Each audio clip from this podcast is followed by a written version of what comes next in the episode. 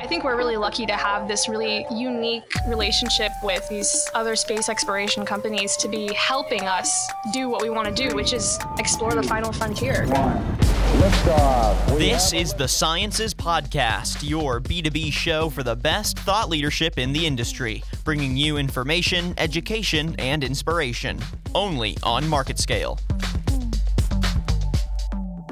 Hey everyone, welcome to the Sciences Podcast, brought to you by Market Scale. I'm your host, Daniel Litwin, the voice of B2B. And today I'm excited to welcome back John Davidson. He is Director of Innovation and Education for Deerland. And first time guest, John Deaton. He's Vice President of Science and Technology for Deerland. And we've spoken to Deerland before on our podcast, breaking down the science, consumer habits, and market behind probiotics. Today we're doing the same breakdown, but instead for prebiotics. It's a completely different ball game, even if they exist in the same sphere. So, John, John, welcome to the podcast, both of you. How are you doing today? Very good, Daniel. Good morning. Thank you. Doing great. Looking forward to this. Yeah, I'm definitely looking forward to having both of your unique perspectives on this. You know, having someone on the education and innovation side of the industry, um, John Davidson. You know, you've got 30 plus years of experience in the enzyme supplement industry, which is great. And then John Deaton being on the science and technology side of things. You've got a PhD in biochemistry, more than 15 years of experience um, with leads research and development of new product innovation for Deerland probiotics and enzymes. So you both have a plethora of great experience to break this down. So looking forward to getting your insight. So, again, we're going to be doing a full breakdown on prebiotics specifically, and I think we need to start with a definition of prebiotics and really break down the science behind it to understand where it fits into this health ecosystem and what differentiates it from probiotics. Basically, the difference between a prebiotic and a probiotic is that a probiotic is a, a living organism, typically a bacteria, that when administered in adequate amounts will provide a health benefit to the host, which is the human host in this case. Um, and, and a prebiotic is typically looked at something that either feeds or helps modulate the uh, growth activity of those probiotic organisms. So it would be something in the food supply that's not digested and absorbed in the small intestines and it gets passed along to typically the colon where the vast majority of the bacteria or the probiotic organisms reside, and then it helps to selectively modulate the population, hopefully toward the good bacteria versus the unwanted bacteria. Yeah, to John's point, uh, you have a lot of uh, bacteria that you're consuming every day, as as well as a host of microorganisms in the uh, digestive tract. And in order to really um, be able to do anything, to um, uh, be able to grow uh, and uh, have an influence on the microbiome, uh, bacteria need an advantage, and that's where prebiotics come in. Um, it's very difficult for an organism that you're consuming, like a probiotic, uh, to uh, work its way in and, and compete with um, trillions of other microorganisms that are already established. And so, for you're looking at uh, being able to provide uh, you need a basically a room and board uh, as well as food uh, in order to establish yourself, and that's where prebiotics can uh, play a huge role. Uh, it provides that space uh, or that nutrient um, in various ways in order to be able to compete and establish itself and provide the benefits that John talked about to the human host. I love that. So basically, they they interact because one is building the literal home and stocking the fridge of the other. Uh, you know, they've they've got that nice healthy relationship. That's right. So the whole conversation around probiotics and prebiotics has really evolved um, since y'all have been in the industry. How have y'all seen the customer conversation around prebiotics specifically change over the last 30 plus years? Um, has it evolved alongside the conversation of probiotics? Um, you know, as probiotics enter the mainstream, did prebiotics as well, or has it taken a little longer to cement itself as something that's also necessary for a healthy gut? Yeah, I think there's been a lot of change in consumer perception and uh, obviously the science associated with prebiotics and, and how they impact the growth of the microorganisms in our gut, the, the probiotics. Uh, in the beginning, I think prebiotics were viewed very narrowly and simplistically, maybe a little naively, that we think, well, if we just eat this certain type of a food source, uh, that it will cause this one set of organisms to grow at the expense of all the others. And I think it's a little more complex than that. We found now that uh, there's a lot more going on in there with different mechanisms of competition between all these different bacteria and these other organisms uh, in our guts. And it's not quite as simple as, oh, just eat this inulin or just eat this fructooligosaccharide or some non-digestible oligosaccharide and, and all of a sudden your, your good bacteria are going to grow and the bad bacteria are just going to starve to death. Uh, they have alternate mechanisms of uh, metabolism that they can revert to, and there's something called you know cross feeding, uh, where one organism actually metabolizes the substrate and it creates a food source for the other organism. So it's much more complicated than we originally conceived, and I think therefore the definition or the view of what a prebiotic is has really had to expand to encompass all these different mechanisms and it's going beyond just a, a selective food source now. Yes, I, I do believe that uh, probiotics uh, were basically first out of the gate, especially in terms of uh, discovering uh, what they were and how they really impacted uh, the the host. Um, and but then, as John said, as more research is done in terms of um, not only identifying them and being able to provide them uh, in, a, in a way for humans to consume, but also once they're in there, how do they actually how do you provide the environment for them to work? And it turns out it's not as simple as just consuming a probiotic uh, that you do. There's other factors at play as john mentioned especially the, the competition and you need an edge. Um, and also to john's point uh, that's where probiotics you can see that the growth of probi- uh, prebiotics uh, are actually um, uh, rising faster now than probiotics. Obviously probiotics is a much bigger um, uh, arena area uh, because it started earlier and had more focus on it. But now that uh, that's established and you know which ones you want, uh, prebiotics are, are uh, gaining a lot of attention uh, as ways to actually help proliferate and provide that benefit that the probiotic can can give to the host.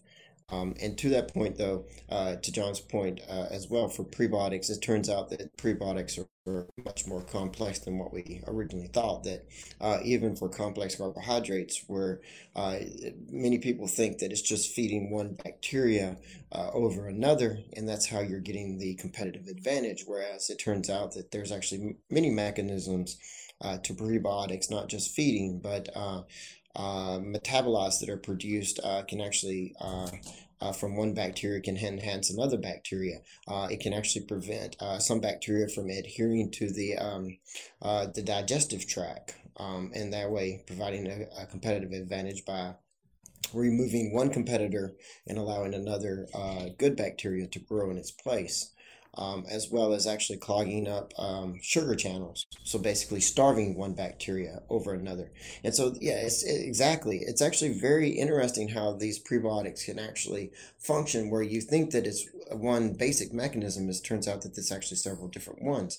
And it looks like uh, there's uh, many non digestible food components that can actually do these types of things. Uh, complex uh, carbohydrates were the first ones out, and there is a lot of uh, research, and they, they are beneficial uh, definitely. Um, and different ones provide different types of benefits. Uh, but it turns out that uh, things like uh, kiwi lipids and uh, peptides and things like that also can be prebiotics, and they can also function in the same way. Um, and so that's you'll see some research out there that's actually looking at those as well, and and that's where bacteriophages also come into play since it's such a complex system, have y'all seen any struggles in educating the end user on uh, on this really complex ecosystem and the fact that they need uh, basically prebiotics and probiotics and you know not every prebiotic is going to work for every probiotic. It just it sounds like it's it's difficult to find that perfect balance if you're uneducated on the topic. So i was just wondering if y'all have had any struggles in communicating that effectively to the end user so they know what they're actually looking for.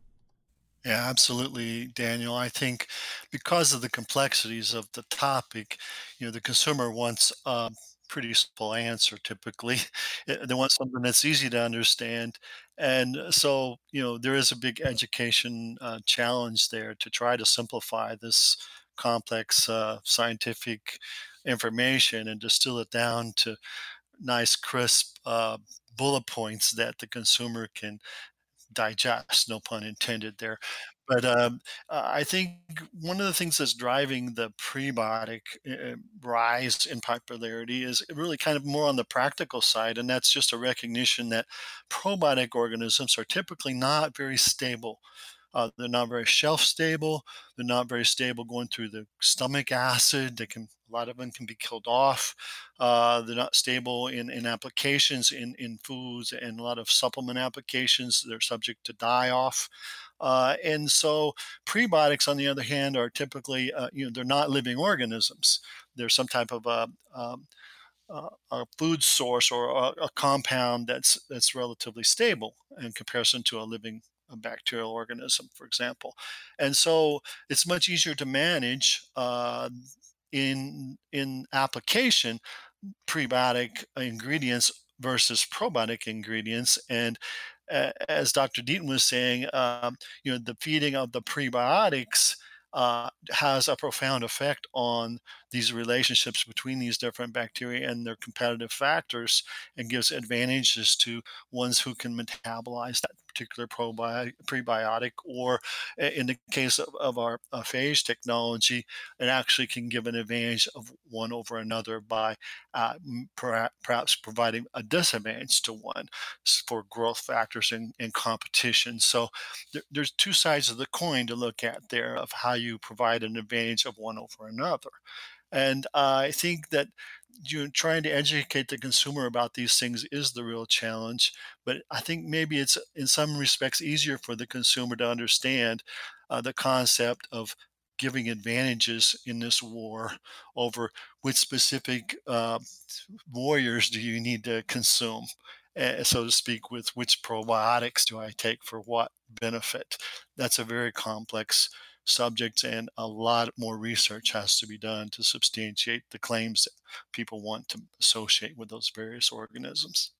Yeah, I, I do believe that uh, to your point, uh, education, uh, and I think there needs to be, uh, and uh, we need to continue the education of both probiotics and prebiotics because um, I do believe in both areas there's still a lot of confusion for the end consumer because there are quite a few uh, probiotics and prebiotics, and of course, as we learn their mechanisms and, and what they do and everything like that, it just makes it even a more complex uh, picture. And so, being able to break it down into simpler terms, easier uh, ways to um, carry the message or convert the message message from uh, the science over to what consumers can understand. And, and um, as John mentioned, uh, a lot of research is actually uh, going on now and, and will continue to go on uh, in terms of uh, both um, models as well as, of course, human clinicals to help understand those mechanisms. And then also, a lot more needs to be done on the um, the educational side.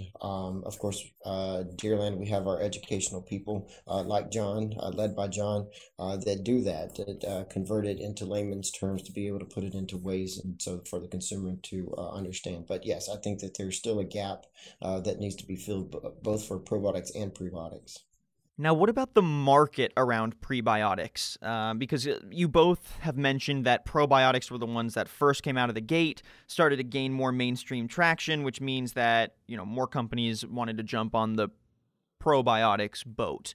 Um, but for prebiotics, how have you seen businesses approach selling and bringing prebiotics to market over the last, you know, 30 plus years to now where we're at today?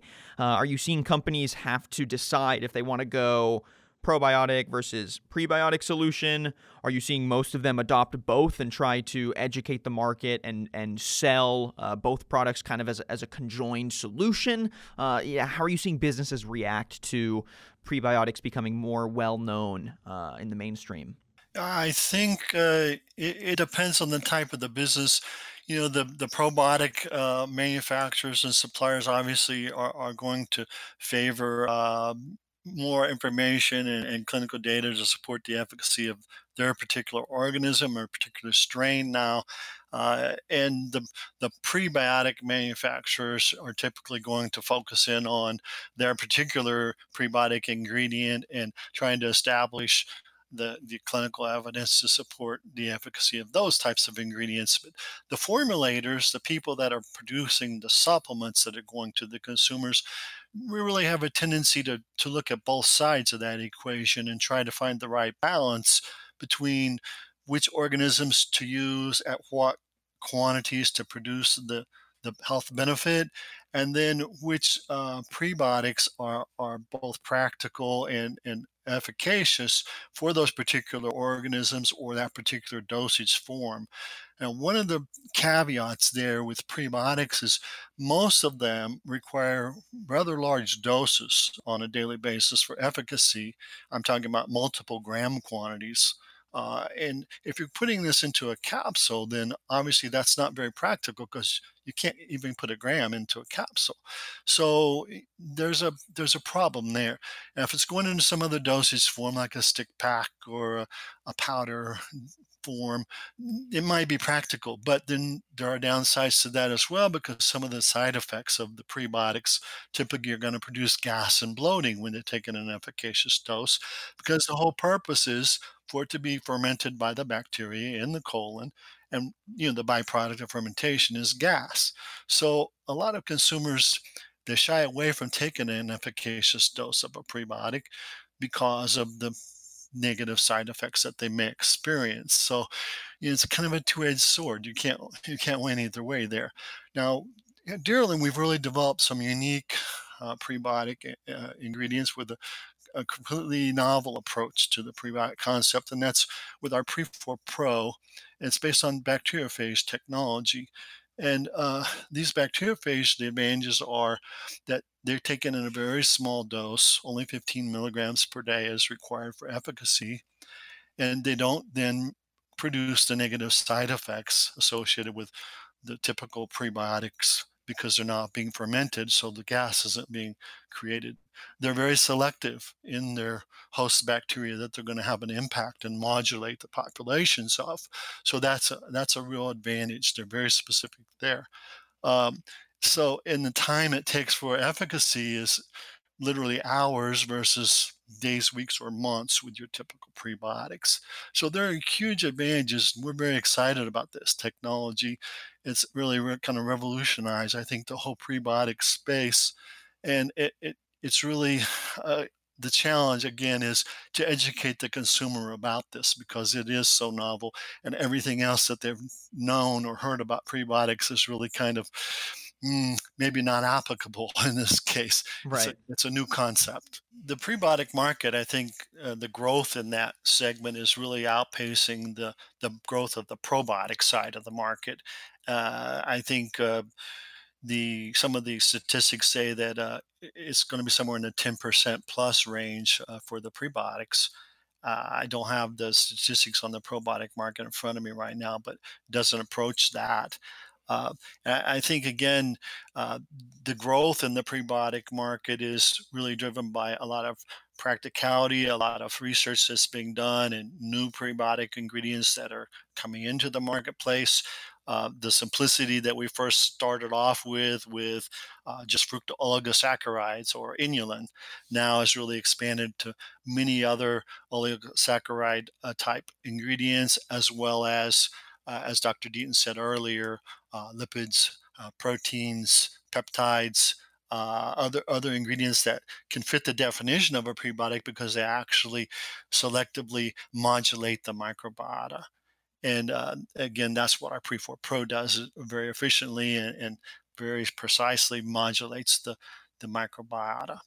Yeah, with probiotics, uh, you had your your um, lactobacillus from your dairy uh, that started the trend, but then uh, you have now a, a huge host of lactobacillus bifidobacterium bacillus uh, probiotics, and so you see you saw that category expand um, uh, in many different directions. Um, uh, Saccharomyces as well um, uh, for probiotics, and you're seeing uh, and that happened when it was first introduced, and then of course those first couple years when it was really taking off.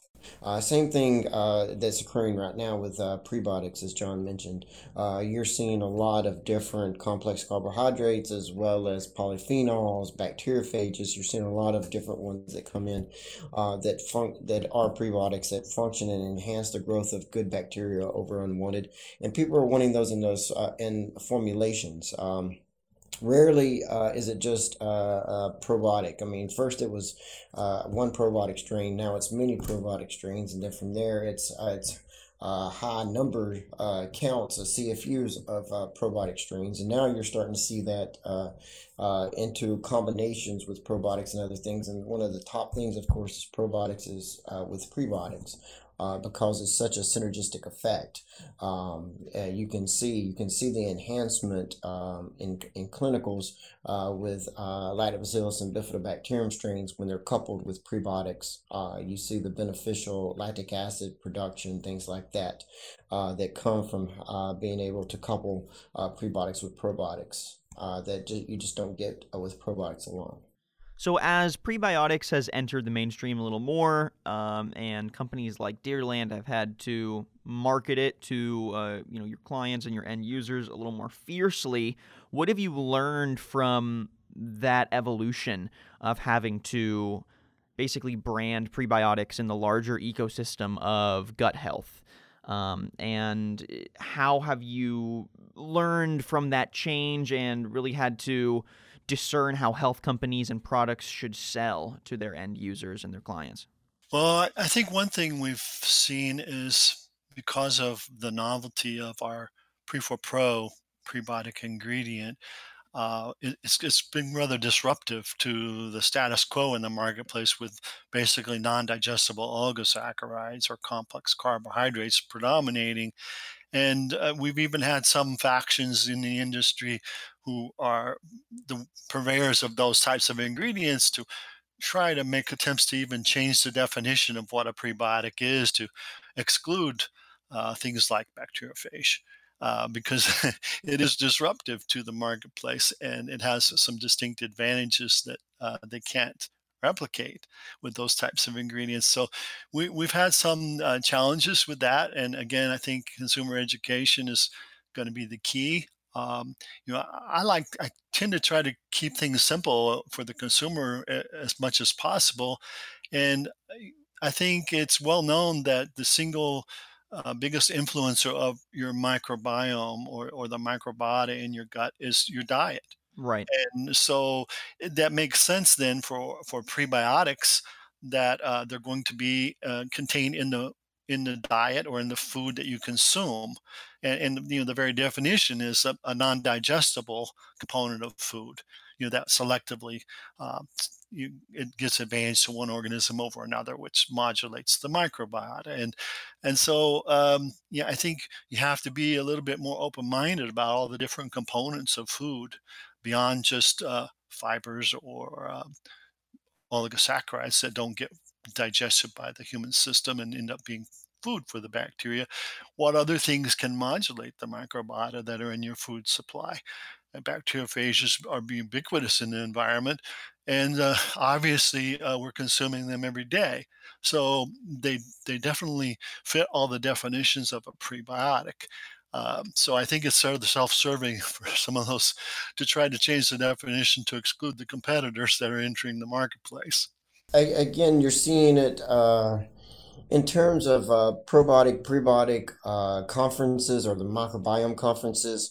Uh, you're seeing a, a, large shift in focus uh, to um, more research uh, and broader looking at different ones. To John's point, we we have had to adjust to some competitive competitors uh, wanting to um, figure out barriers or try to exclude us by uh, changing definitions. But uh, uh we found that uh, a large um, that uh, the scientists, the people that are really uh, looking for the uh, the benefits uh, of uh, prebiotics have been very receptive uh, to what we've created, as well as, of course, the other prebiotics outside the complex carbohydrates that are being Uh, created and, and, and provided uh, for the uh, market as well.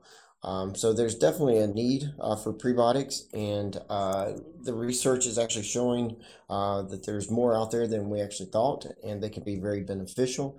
And uh, if you take out the uh, competitive side uh, for in terms of trying to sell stuff, on the science side, you're getting a strong push to continue to develop those. And so we're excited to be part of that, both on the prebiotics and the and the probiotic side. Yeah, I mean, it must be pretty special to be one of the leaders in this industry. And since both of you have spent, um, you know, such a deep portion of your career uh, working to develop these solutions, now that they're finally entering the mainstream at, at a level where you know your your common consumer is talking about gut health and is looking to you know even adjust their diet to better promote their gut health and you know how can prebiotics and probiotics assist with that um, it must feel pretty good to be to be at the forefront of that conversation and to be one of the uh, one of the providers of these products. Uh, definitely, it's very gratifying to see uh, you know to be involved with uh, innovative new uh, ingredients and product concepts that are more efficacious and that are um, more clinically studied to substantiate those claims you know, uh, I, I can think back to the beginning of my career, you know, over 35 years ago, and uh, there wasn't a lot of science. It was the Wild West in the supplement industry. Uh, you know, if you could come up with a good story, uh, you could sell product. We at Deerland definitely are very focused on the science of our ingredients and, and of our products. Uh, we continue to make investments in deepening that science and to expand uh, claims and uh, substantiated claims. And so I think the whole marketplace is being driven in that direction. Fortunately, we made that decision strategically years ago uh, to make those investments. So that's given us uh, somewhat of an advantage in the marketplace now because uh, we got a head start on some of the competition that's decided all of a sudden that maybe we should do more science. Uh, but I think that's just instilled in in our DNA here at, at Deerland to to be a science based innovation company and uh, to help us deliver these efficacious products uh, to the consumer. Yeah, it, it is uh, it's very gratifying to uh, you put a lot of hard work in, in creating these things, and of course, you're doing it uh, to uh, provide a uh, hopefully uh, to help improve somebody's life. And it's been really uh, awesome, gratifying to get some of the feedback that we've gotten from the customers, the end consumers that are, are using these products. And it's, it's just for probiotics and prebiotics, and John has a great uh, example of that um, that he if he has a few seconds to share uh, in terms of the feedback with um, uh, consumers that are calling uh, because they are able to see uh, on the label PreforPro and and uh, our D111 things like that.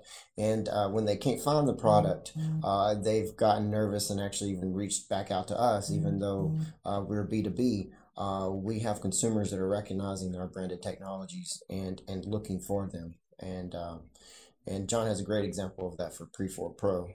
I, I could just relate a brief uh, encounter I had with a retail customer that contacted us because, as Dr. Deaton said, she saw our ingredients and the trademarks on the label of the particular product. She couldn't find that product any longer.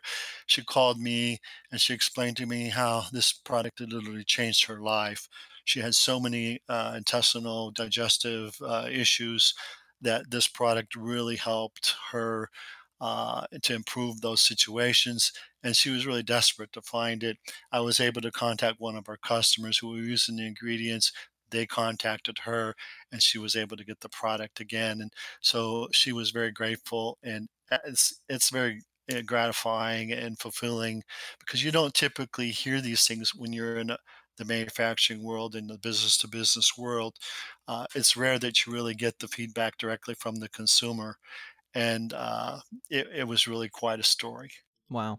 Yeah, I mean, I'm I'm sure hearing that from the people that feel the health benefits day to day uh, must be one of the key motivators to keep innovating and keep finding new ways to develop better products, but also to market it to the mainstream so that they understand the impact of gut health and how that plays into your diet and how that plays into your overall ability to just live a healthy, happy life. So, you know, at, at the end of the day, it really is motivated by that consumer happiness, I think. Um, not to sound cliche, but I, I really do think for products like these, um, there's a science behind it, but there's also an art to it, you know, of, of getting people invested in their health.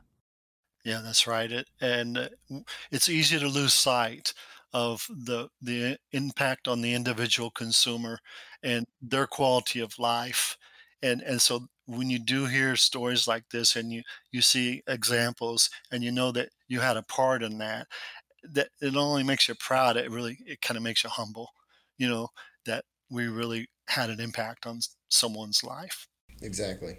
Well, John Davidson, John Deaton, I'd like to thank you both for joining us on the podcast and giving us this breakdown of prebiotics versus probiotics, how they interact in that same health ecosystem, what the market is looking like, how consumer behavior around prebiotics has changed, and really why it's so important to be putting an emphasis on products like these in our ever increasing health market where, you know, consumers are just a little more aware of what's going into their body and what helps them live a healthier life. So, John Davidson, John Deaton, thank you both for joining us. It really was a pleasure getting to break this down with you. Thank you, Daniel. You have a good day. Thank you very much. And thank you everyone for listening to today's podcast. And if you like what you heard and want to listen to previous ones, you can head to marketscale.com slash industries and subscribe to previous podcasts, articles, and video content from your favorite industries. And make sure you leave a rating and a comment wherever you listen to your podcast content. I'm your host, Daniel Litwin, the voice of B2B. Till next time.